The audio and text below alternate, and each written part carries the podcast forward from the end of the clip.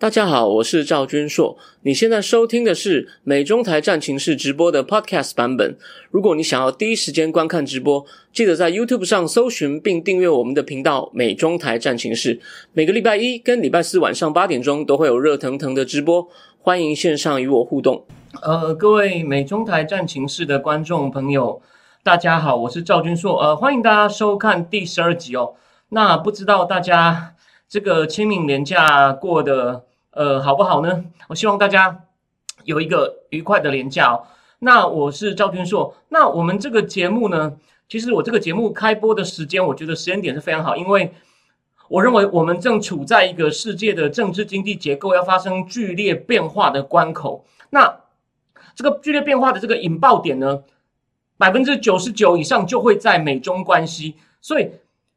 那这美中关系也会进一步影响到美中台的三角关系。那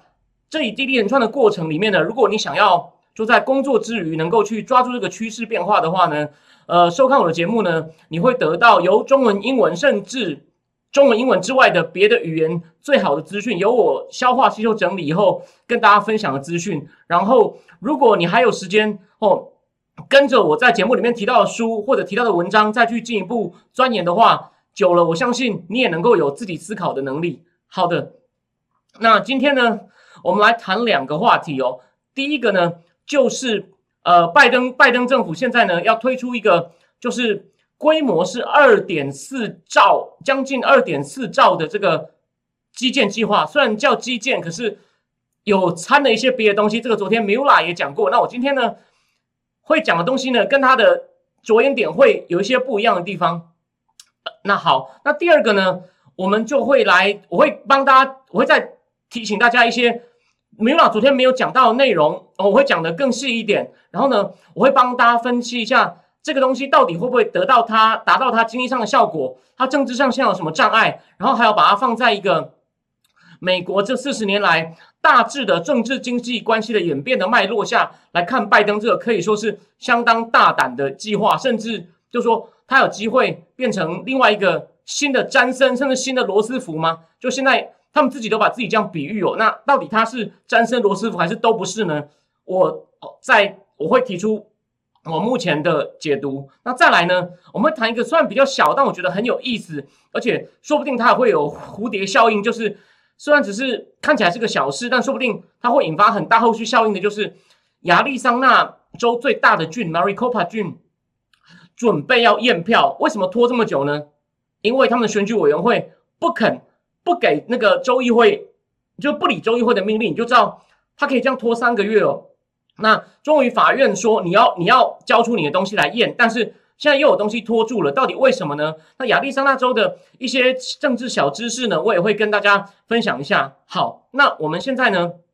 就直接进入我们第一个话题哦，就是拜登政府这个呃基建计划哦。那大家从报纸上标题应该也大概看到，就是说。它是有大概 二点四兆嘛，那其中但真正称得上是我们传统上意义上的基础建设，比如说就是比如说就是那种交通啊、哦、道路、桥梁啊这些东西呢的呢，大概是六千两百亿美金而已。那这里面呢，它要去把两万英里的那个铁路啊，要把它就是怎么讲改建或者是去修缮，让它变更好，因为美国一直被认为是基础建设哦有点破旧，这个是连。川普曾都政见里面都说要做，但这是他少数算是没有去积极实行的一个政见哦。那这六这六千两百亿里面呢，有其中八百亿美金是要提供给 Amtrak， 就是美国铁路去维修他们的铁路网，因为他们有累积很多的维修工程没有做好，然后还要呢去更新这个他们很繁忙的东北铁路，就是叫做 Northeast Corridor， 就是东北的铁路走廊哦，像麻州啊、波士顿啊。然后纽约啊，这附近连我以前在美国念书的时候也做过。那其实拜登自己有个绰号叫 Amtrak Joe， 美铁 Joe。为什么他自己就每天搭这个 Amtrak， 好像坐一个多小时，从达拉威尔到华盛顿上班？为什么？因为他要每天回家见他的两个儿子，一个已经得脑癌死了，一个就是现在满城风雨的 Hunter Biden。为什么？因为他们的妈妈在拜登刚选上议员就在场车祸中死了，所以他希望不要跟他小孩分离，每天可以让他们看到爸爸。虽然他后来有再婚。然后呢，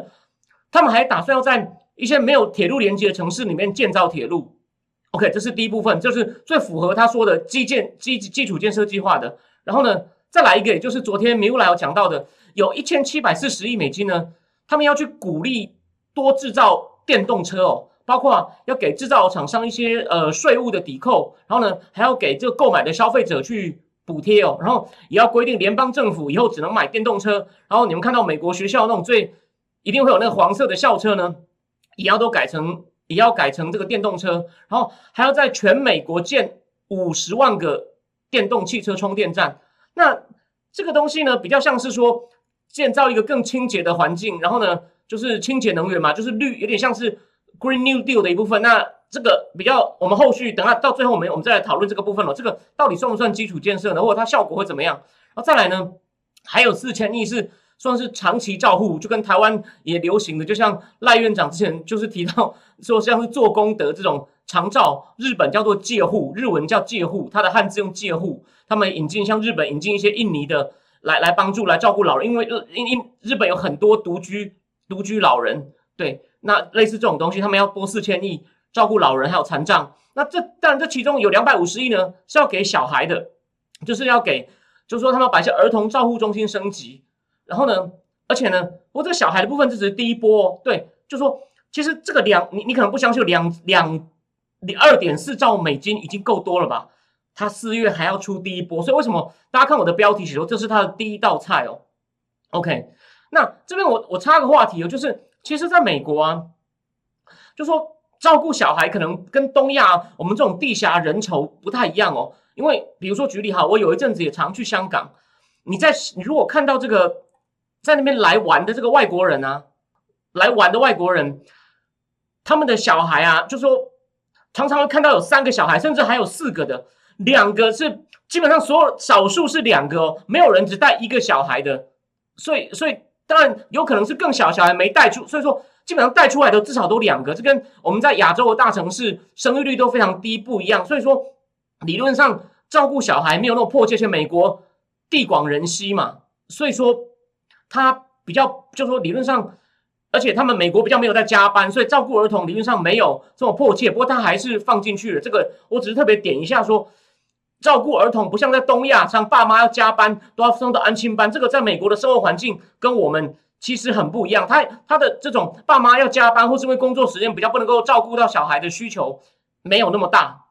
好，那再来呢？另外有三千亿呢是要制造，是要振兴制造业的。那其中这五百亿美元是是要给晶片制造晶片，因为晶片短缺是个热门的话题，我们可能下一集还会再继续跟大家分享一些目前国际上专家机构的意见哦。OK，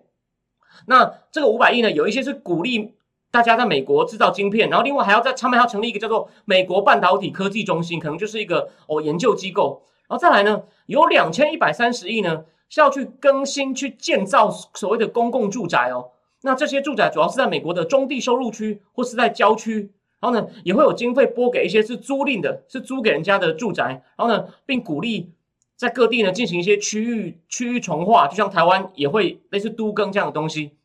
然后再来呢，还有四百五十亿哦，这个很细哦，他要换铅管，要把那个就是输水的管路，它本来是铅，它把它换掉哦，这可能有那种食安上的疑虑。然后有一千亿呢要改善美国的这个电网基础设施。然后还有另外一千亿呢，是要改善这个给水系统的安全。然后还有一千亿呢，是要去更新宽频，要提供高速宽频给三千万目前还没有这高速宽宽频的美国人。那这种宽频、这种数位的城乡差距的确是个问题。其实微软啊，就曾经好像也有些那种公益的计划，就是要支援这种乡下，提供他们宽频，不要让他们都没有网络，或者是网络还用拨接的。所以说，这个已经曾经有这种。不是政府，就是民间企业也曾经试点，在一些地方试过了。然后再来呢，它还有两千八百亿美金呢，是是跟什么有关呢？要创造就业机会跟鼓励研发，比如说它要拨拨拨拨给美国的 National Science Foundation， 类似台湾的国科会，大概五百亿美金。然后呢，还有一个叫做叫 Workforce Development， 有点像是就说增加劳动力的价值哦，这个部分有四百八十亿美金。然后呢，要去拨经费给这种基础研究。大概有四百亿，然后还有一个叫直翻叫工人复健计划，就 worker rehabilitation， 这可能是指那种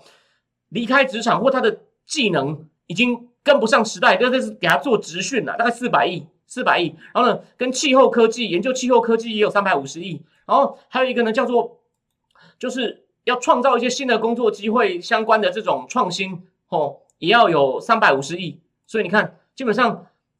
包山包海。所以为什么昨天米乌拉会说这个东西有掺了很多不一样的东西？所以这不单纯是一个基础建设计划，所以它所以为什么可以拿它跟当年前一任就是美国早期另外一个总统叫 Lyndon Johnson 詹森。詹森的那个大社会计划比那詹森的大计划大社会是什么？你们可能听过这个名字，但不熟。我最后面再讲。那除了这个经费的分配以外呢，他还要再设立一些新机构哦，就不只是撒钱而已哦。比如说，他能源部底下呢，他会设一个叫 New Deployment Deployment Authority。我猜这个应该就是指 deployment， 应该就是指说使用能源的吧。New Deployment 就是要看怎么样去用新能源。我猜是跟新能源有关，因为他就是要把美国从这种石化、石油、天然气的依赖改变成要变清清洁能源。所以为什么大家大家如果关心美国政治就知道，美国一些比较左派的议员一直在讲我们要一个 Green New Deal。New Deal 是指罗小罗斯福总统当年为了克服经济差大萧条实施的各种新政，这个我等一下会讲。那 Green New Deal 就他们认为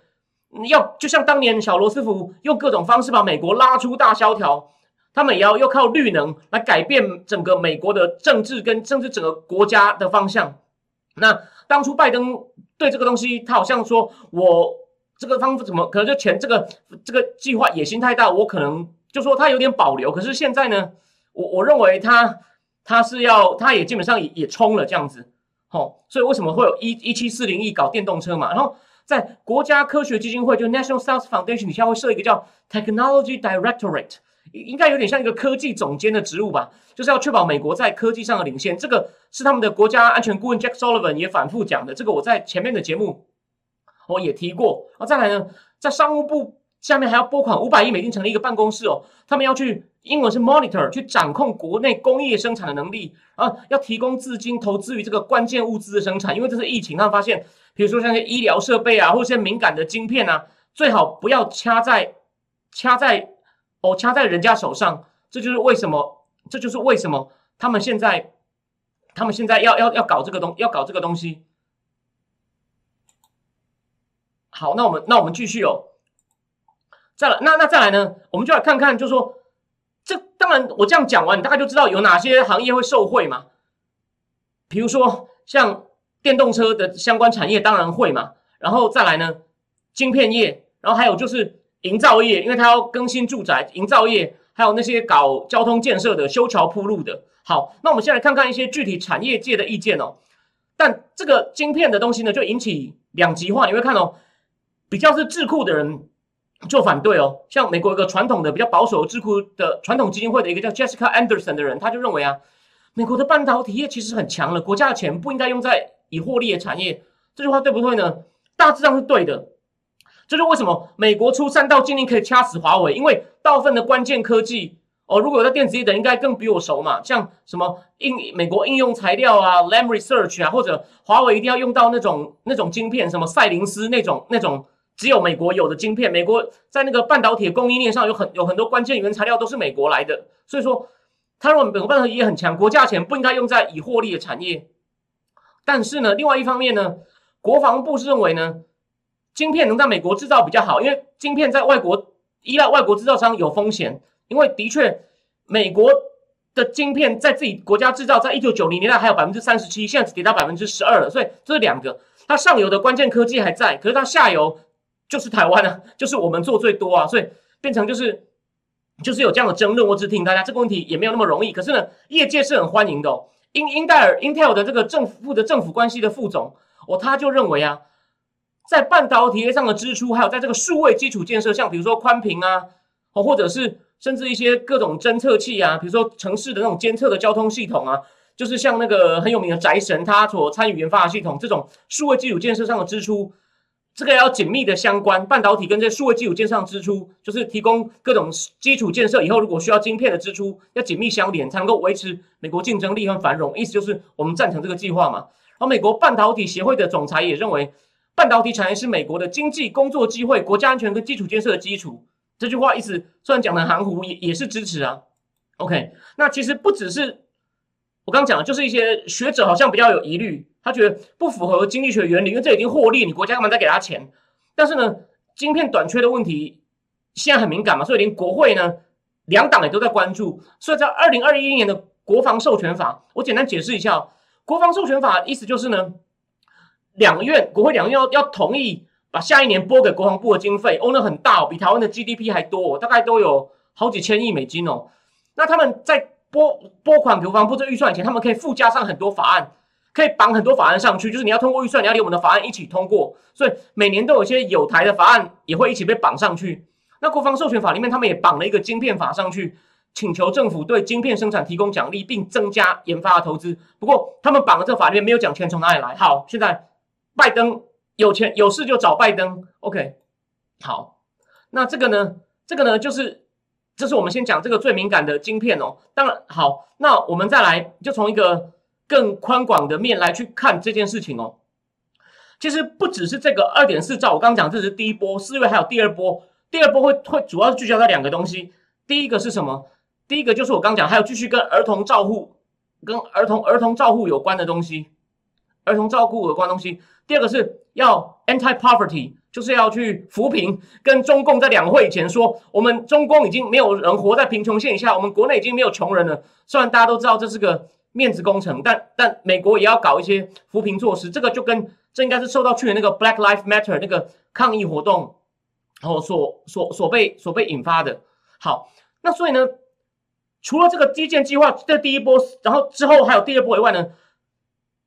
拜登不是十天前才通过那个美国救助计划 一点九兆，加上川普时期的呢，光是那 一点九兆加上川普时期的两个针对疫情计划已经五兆了，现在又七点又 二点四兆，就 七点四兆、哦。如果再来一个两兆，那可能就快十兆了。那美国的 G D P， 我我想一下、哦，美国的 G D P 也才二十几兆哦，所以说这样的规模是那真的叫做大水漫灌啊。那当然我们做一些仔细的分别哦。针对疫情的川普时代两波，加上拜登的 一点九兆呢，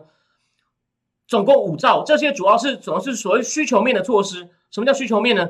就是发钱给因为疫情受到影响的人嘛，让你不会没钱缴房租，让你不会没钱吃饭。那这次的基建计划呢，或者说包山包海的这个计划呢，不只是基建，就像米乌拉讲的，它是比较看供给面的，希望投资于实体跟人力资本来提升经济的生产力。那我这边解释一下哦，到底什么叫资本？英文叫 capital 嘛，反正就是一种生产工具，就是你要做出东西来。你一定要用到的，比如说各种机器啊，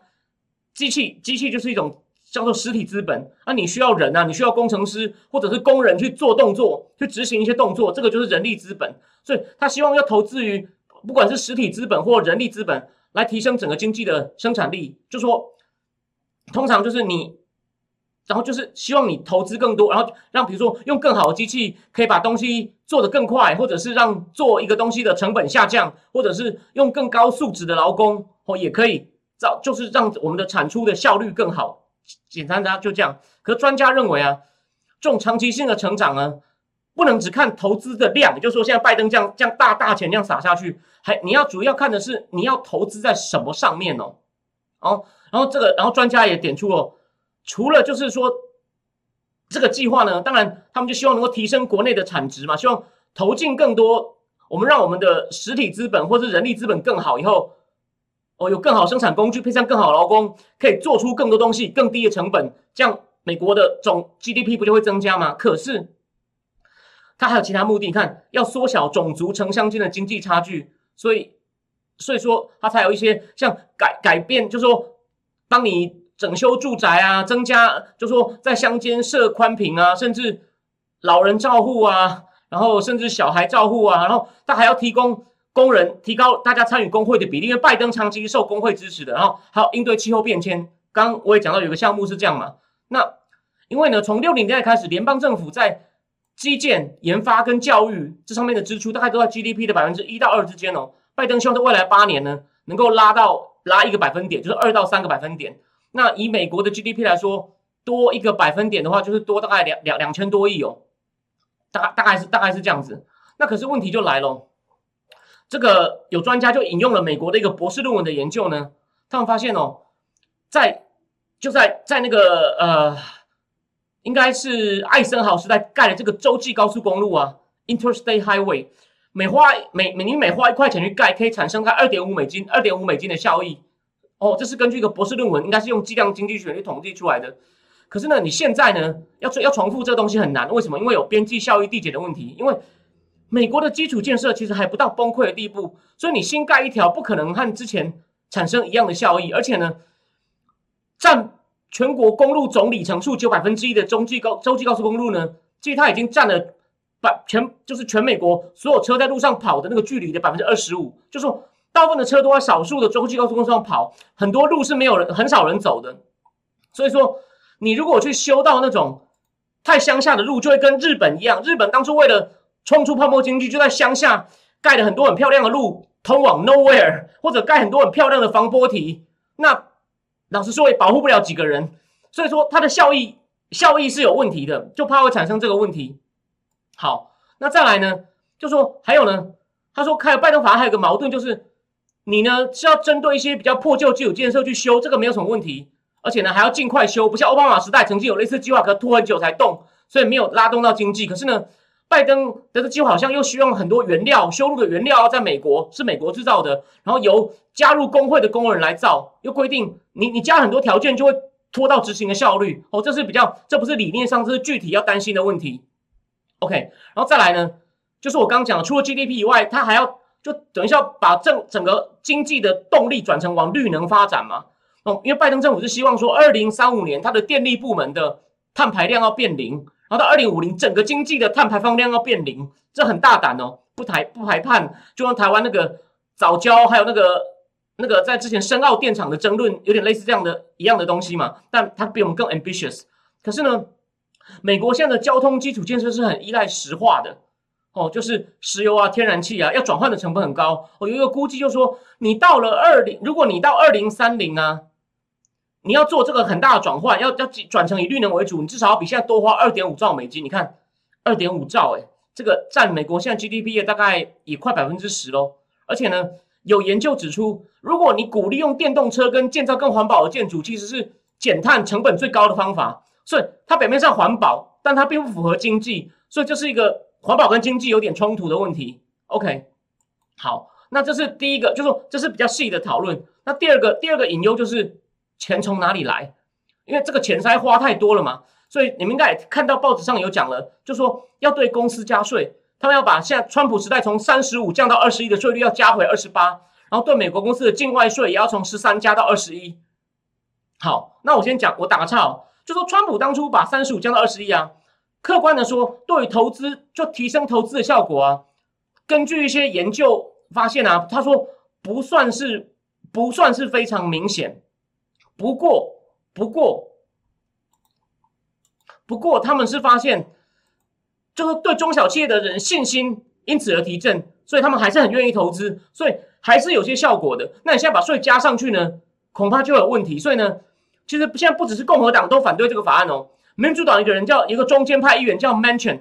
他之前反对那 一点九 兆，差点害他过不了。那我再打个岔的话题哦，他的太太就是美国一个独立机构叫宗教自由委员会的主任委员，就是被中共制裁，因为这维吾尔棉花，所以他太太最近其实也是变成一个新闻人物，只是很少人注意到哦。民主党中间派的 Manchin 就反对，他说这个加这个二十一到二十八太多了。他认为只该加到 百分之二十五 哦，而且呢还要对逃税的那有钱人去追税，而且 Manchin 说了，不只是他哦，还有六七个民主党人会反对哦。所以说你看哦，他现在，哎，那现在他们在参议院是五十比五十嘛，众议院是二一九比二一三嘛，所以所以说参议院可能过不了哦，所以共和，所以说民主党可能要出老招，就是他们要出一个大绝招。昨天 Mula 有简单讲到，他们要启动一个程序叫 reconciliation， 就是说。也不能讲和解，就是退一步，就是说，因为一个法案要在参议院过，通常需要六十票。如果你能够把它适用于这个适用于 reconciliation， 就是不要那么严格， 五十票就过的话呢，他说有你要你要把它让要要有国会的资深的那种议事规则评判员去判断，如果它是跟预算有关的就可以五十票就过，所以他们可能要再用一次，可能要再用可要可能要再用一次。好，那我们最后一小段呢？我们把这个东西呢，放到一个更大的脉络来看哦，就说拜登其实这些事情基本上就是跟川普对着干，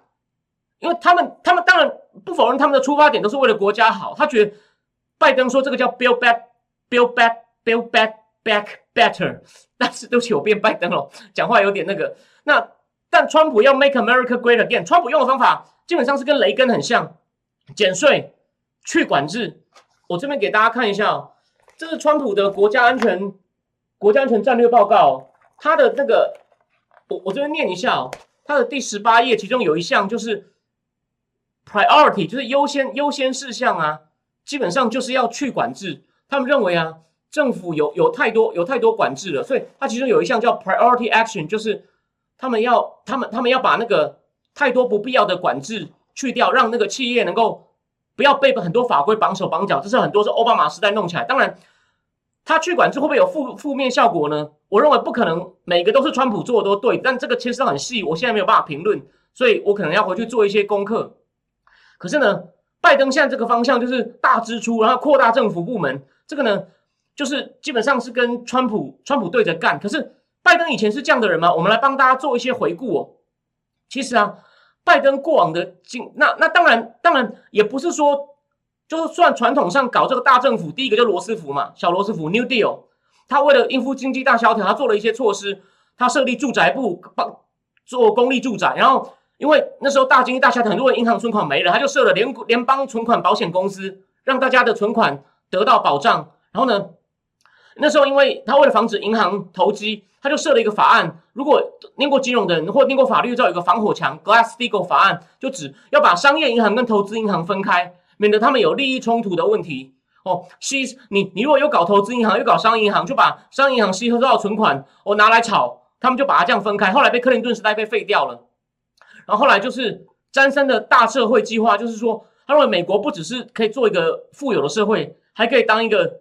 伟大的社会。然后呢，他就是也是一样在交通啊、基建啊各方面大支出，希望能够减少这种城乡跟种族的差距。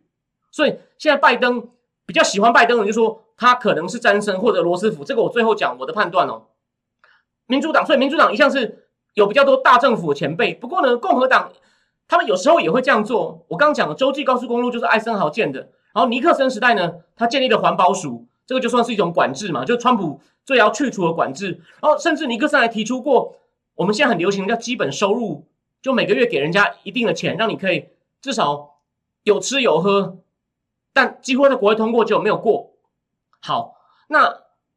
那可是后来呢？到七零年代，这个机会我们可能要下一集，我们仔细讲一点总体经济哦。七零年代因为石油危机出现滞胀，什么叫滞胀？哦，不是说你头脑有问题哦 ，stagflation， 物价一直往上升，但经济没有成长。传统认为啊，只要你多发货币，企业多投资，然后工人，然后呢多投资，然后呢就会多就业，然后呢这样失业率就会下降。可那时候呢，变成是物价上涨，经济没成长，失业率也很高，所以失业率跟那个物价膨胀这两个加起来叫痛苦指数嘛。简单说是这样子，所以雷根就开始搞他的减税去管制来振兴美国经济。那为什么要讲到雷根呢？拜登，因为拜登当参议员真的当很久，他是赞成雷根的一九八一减税计划哦。然后之后呢，雷根的削减支出来控制赤字法案，拜登也赞成。然后拜登甚至在八十年代后期也赞成削减社会安全跟健保支出。然后后来到了克林顿上台的时候呢，哦，克林顿其实被认为是民主党内的雷根哦。他那拜登也继续支持克林顿所谓削减政府规模的措施，他也支持克林顿的北美自由贸易协定，就是跟墨西哥、加拿大都签，然后呢就把一些制造业等移到墨西哥，人工比较便宜。虽然那时候其实拜登的支持者工会是反对，他们觉得会让美国工作流失。所以说你可以看到、哦、拜登以前的立场跟他现在采取的立场并不一样哦，这是我要提醒大家的。好，那现在最终的关键就来了。可是呢，后来在金融风暴以后，美国的美国出现很大的问题。那时候美国的央行就撒了很多钱嘛，量化宽松、买债券哦，把股市拉高。可是呢，一般人并没有享受到，一般人并没有买那么多股票，所以然后呢，因为景气也没有那么好，所以薪资停滞、不平等扩大，所以整个民主党开始往左转。就类似像 Bernie Sanders 啊、Elizabeth Warren 那些人，他们就开始主张政府要介入经济来改变这种情况。那所以拜登去年决定要选的时候呢，其实拜登一年前，拜登这时候声势才刚开始起来哦，你看变化多快。然后他也发现，他就开始往左边移动，就跟他以前昨日否定昨日之我。可是呢，问题在于民民民主党内的左左的程度已经超乎拜登的想象了啊！但是在初选的时候，拜登还批评他们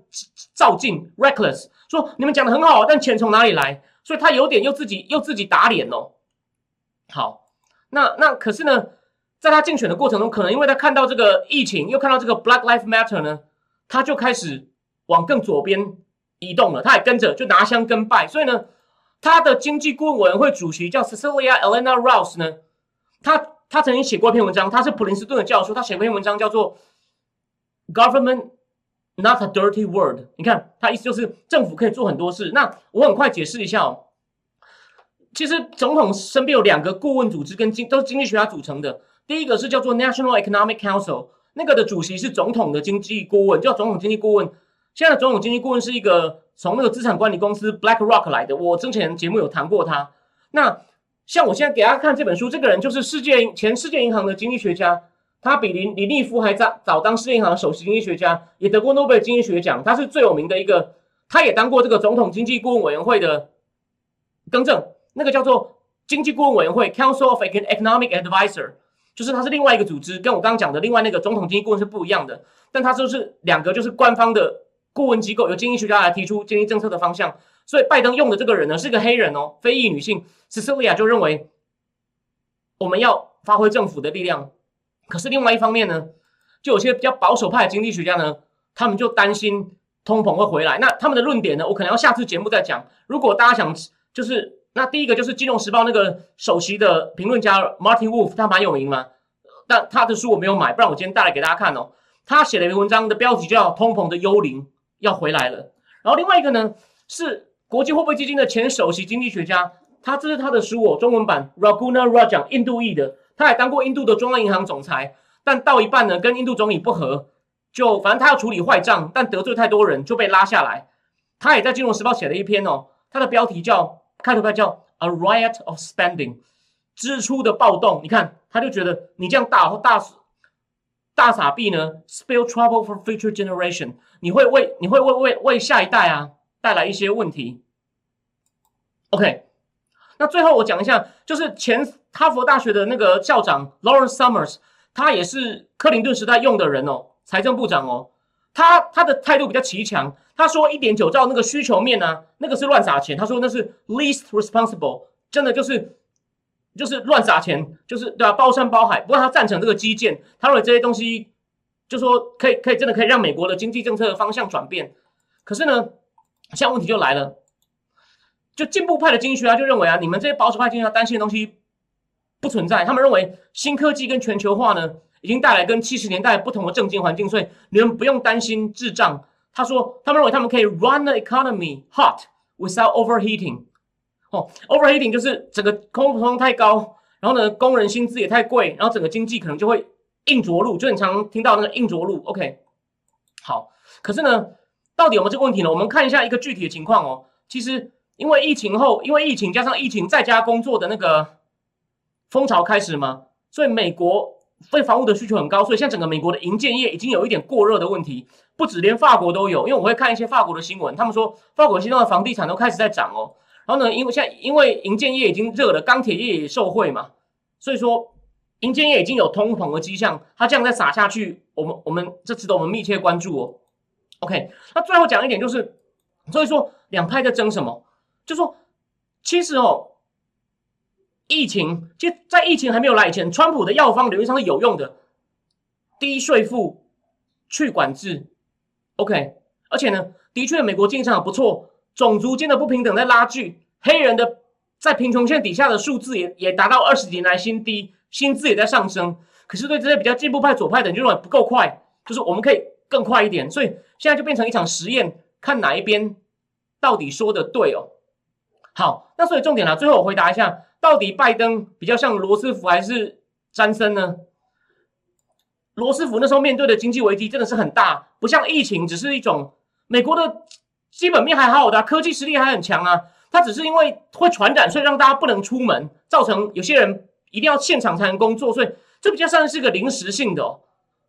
然后呢，所以美国基本经济基本面其实还是很好的，不过因为那个 Black Lives Matter 是披露是一些种族的问题，所以。拜登的这个计划里面成分很多比较像詹森，而而不像罗斯福哦。简单来说，简单来说是这样，这些是这个法国人的意见，就是法国的《世界报》他们驻美国的记者，美国的记者这样看的。OK， 所以呢，这是我们今天第一阶段的话题，第一阶段第一阶段的话题。好，我先看一下留言哦。哦，有人说，老实说，我不太信任电动车。千勇说的，我本来想买电动车，电动车的耗损，电池的耗损是很大的问题，对吧？所以美国其实他们也在觉得，他们也把电池认为是一种关键供应链上关键物资，他们也要考虑啊，在美国做。所以，对，像就像你说，它还有很多很多的风险。然后千勇也说，目前的钢筋输出受阻，现在钢筋价格有浮动，像很多有钱人把留在国内，房子买买，工厂盖盖盖。对，我觉得这个台湾可能。应该有，所以台湾的营建业也很热，谢谢大家提供的消息哦。好，那再来呢？那再来呢？我们来讲第二个话题哦，就是亚利桑那州的验票哦。亚利桑那州的参议院是州参议院哦，不是美国华盛顿参议院哦。他们终于赢得了法律诉讼。然后呢，其实法律诉讼关键就是他们对亚利桑那最大的郡 Maricopa 郡发出的传票是有用的。他发出传票是要他交出所有跟选举有关的东西，要让我们。查验，英文就叫 audit。然后呢，现在法院法院说呢，这个这个传票呢，这个传票呢有用，所以说呢，他们要请四家，要请四家网络安全公司，请四家网络安全公司来看，来来来来进行审计，要在六十天内，哦，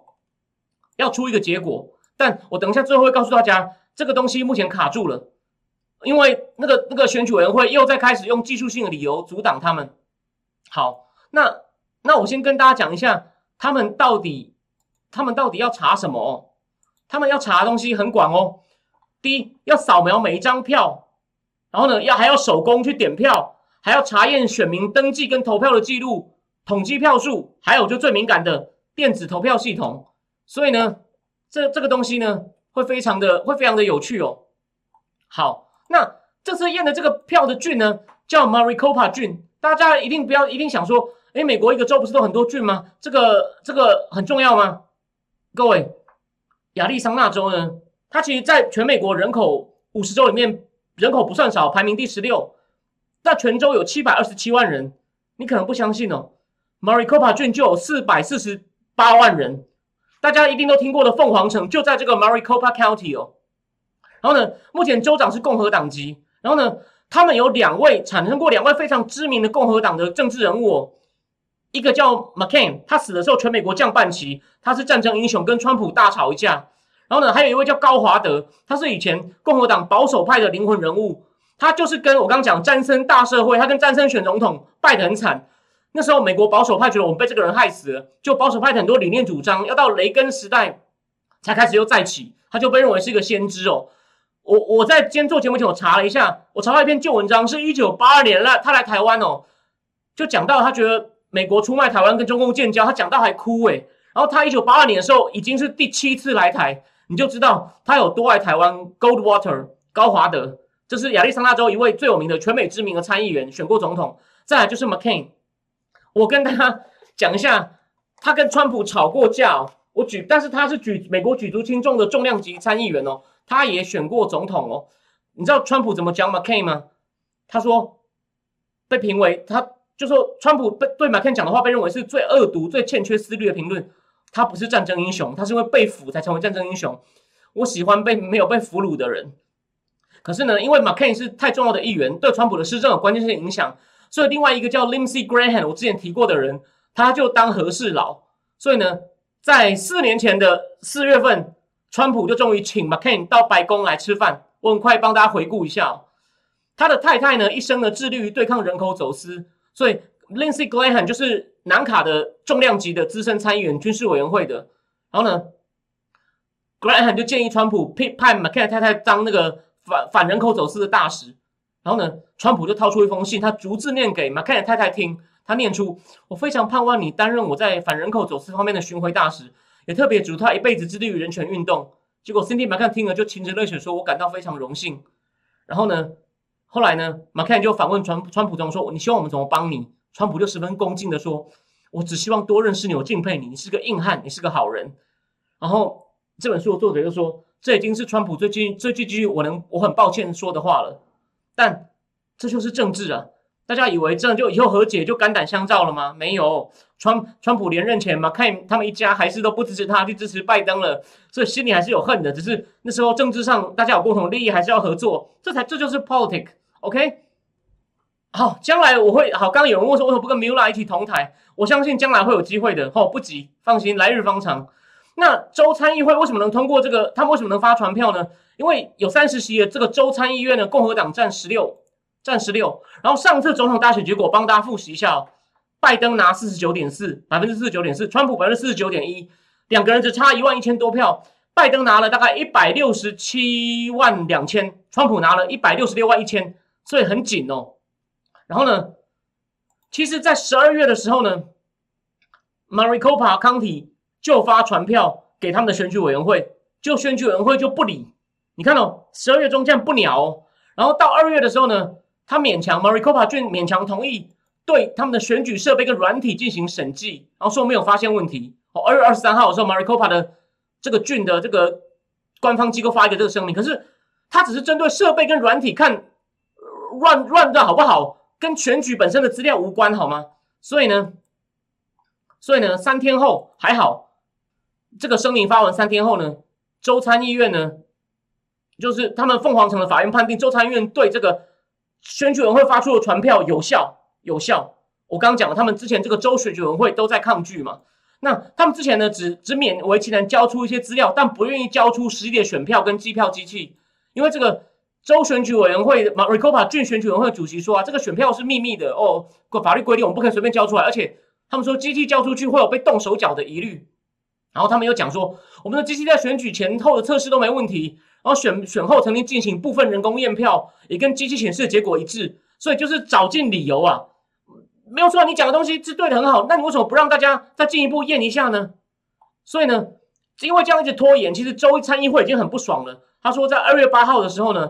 其实他们差一票，差点就要通过一个谴责选委会的决议啊。然后呢，如果通过，好像根据当地的法律啊。选委会的这四个成员啊，选举委这个选举委员会的四个这种叫做督导啊，可能会被逮捕哦。OK， 好，那自从自从他们就是法院说你们这个传票有效，要交出东西来，投票机公司 Dominion 就开始攻击这四家网络安全公司哦，说这四家安全公司他们是什么？是阴谋论者 （conspiracist）。然后周务清也说，这个对提升选民的信心并没有帮助哦。那班农呢，在他的 Word 里面，他访问一位亚利桑那州的州众议员，他叫 Mark Finchem。Mark Finchem 提供他昨天的节目，他提供我们最新的消息。他说，州的这个 Maricopa 的这个选举委员会呢，又开始在拖延了。他说，你们不能把选票在选举委员会摊开来验，我们这个场地不能给你们。所以现在可能他们要考虑要把这个选票拿出来，拿到另外一个地方去验。但是呢，他说。他说：“这样可能就会给那个选举委员会一个理由说，说哦，选票被你们动过了，所以所以是你们动过了，不是我们有问题哦。反正重点就是现在参议院准备要接手去保管选票，因为还好目前他们的州参议会的这个议长，共和党叫 Karen Fann， 非常非常的强硬，而且他们现在亚利桑那州已经在联署，就共和党人在联署要去弹劾这个选举委员会的人。所以我我最后讲一下，就有趣的事就是呢，如果真的验出什么问题，大家不要以为。”我知道我，我我们有一帮人觉得我们这群人在危言耸听。主流媒体还是说，川普对于选举舞弊的指控，他们永远都有两个字，呃，就是说 baseless, baseless, without evidence。可是，在密西根州有个小郡叫 Antrim， 它只有两万人，它的投票机就是有人锲而不舍的，终于跑了好多地方，终于拿到许可去验，一验发现有很大问题，票算错了，根本就是川普赢，因为他也觉得那个数字他觉得很奇怪，所以说，那这次就不一样了。刚刚我讲的 ，Michigan 的 Antrim 郡只有两万多人，这边 Maricopa County 有四百多万居民，有两百两百多万张票。你看嘛，刚刚把川普跟拜登的加起来有三百二十几万张票，所以呢，如果能够验出什么问题来，我认为会有连锁反应，所以大家不要小看，千万不要小看这件事情。好，我我我看一下留言哦，那个 K K P 说这个逻辑跟世世卫调查病毒起源跟跟中国的说法有八十七项。诶，你讲的很有道理，我喜欢，我喜欢你这个说法。好，那我们讲完这样的话题以后呢，我们讲，我很快一样，我们最后来到一个最后一个短打时间哦。我我还是把标题换一下哦，等我一下。菲律宾、德国、土耳其，我上一代不是讲过说，目前世界国际政治格局出现一个很诡异的现象，就是中等强权开始在自救，甚至菲律宾这种不算强权的也在自救。但以人口规模来说，它是个中等国家，它不算小国。大家也看到嘛，菲律宾的外长跟国防部长连续两天抗议说，中共有几百艘船在我们的那个什么牛二牛二礁附近徘徊不去，不知道想干嘛，是不是想侵占我们？就像九五年那个叫 Mischief， 呃，应该叫美济礁，还有二零一二年的黄岩岛事件。虽然说总统发了一个声明比较缓和，菲律宾现在好像硬起来，所以日本打算要跟菲律宾开会。除了日本已经跟德国约好要开二加二会议，而德国的国防部长叫 Karen Bauer， 他也是说中共想要改变秩序，逼全世界照他的规则走。德国虽然最大头还不敢开炮，梅克尔刚跟习近平通电话，然后习近平一直说我们要好好发展关系，不要被不要被一些干扰所影响。可是呢，德国国防部长也硬起来了，菲律宾国防部长也硬起来了，然后土耳其呢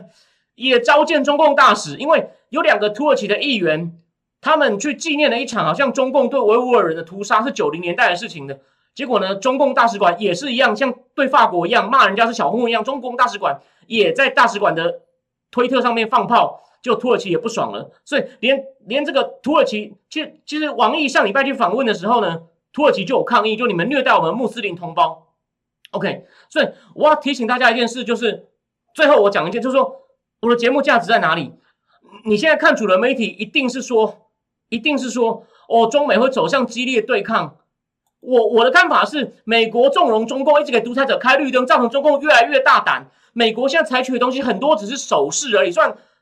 还好他有采取手势，否则我们真的就危险了。所以我的看法跟他们很不一样，我比较悲观，而且我提醒大家，你看为什么中共现在到处咬人？他觉得他有底气了，